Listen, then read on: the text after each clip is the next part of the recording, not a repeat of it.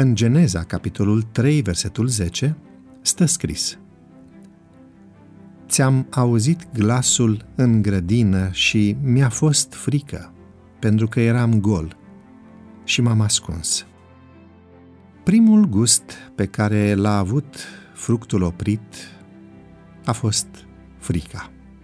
Frica și simțământul de gol lăuntric. De atunci și până astăzi, când un copil al lui Adam comite un păcat, gustă frica, iar golul din inimă îi se mărește. Există ceva care poate vindeca o astfel de viață? Mihaela, o tânără soție, a rămas însărcinată, dar, la scurt timp, în urma unui examen medical de rutină, a primit vestea teribilă că este suspectă de cancer. Cancerul a fost descoperit în faza în care putea fi învins. Dar Mihaela trebuia să renunțe imediat la sarcină. Cei doi părinți, tineri, Mihaela și soțul ei, au trecut prin furtuna vieților. Mihaela a decis. Copilul va trăi. La opt luni de sarcină, Mihaela slăbise până la limita existenței. Copilul trebuia născut urgent, prin cezariană.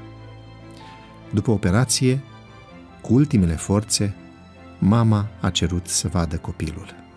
Copilul i-a fost dat mamei, o fetiță sănătoasă. Apoi, la scurt timp, mama a adormit somnul de care se tem toți copiii lui Adam. Dar este ceva ce ne mișcă în astfel de povești autentice de viață. Spiritul de sacrificiu. Ce legătură are povestea asta cu istoria Genezei? Ei bine, Adam a încercat să-și acopere goliciunea cu frunze de smochini.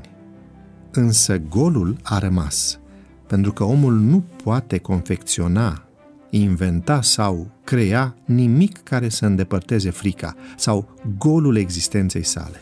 Atunci Dumnezeu a luat un miel L-a înjunghiat și din pielea mielului a făcut haine pentru primii oameni.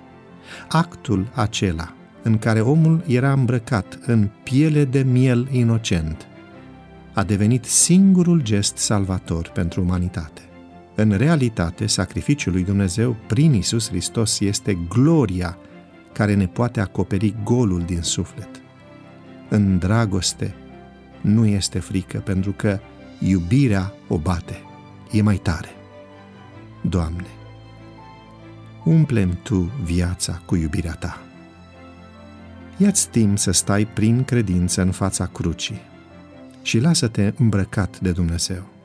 Atunci vei înceta să mai fii gol.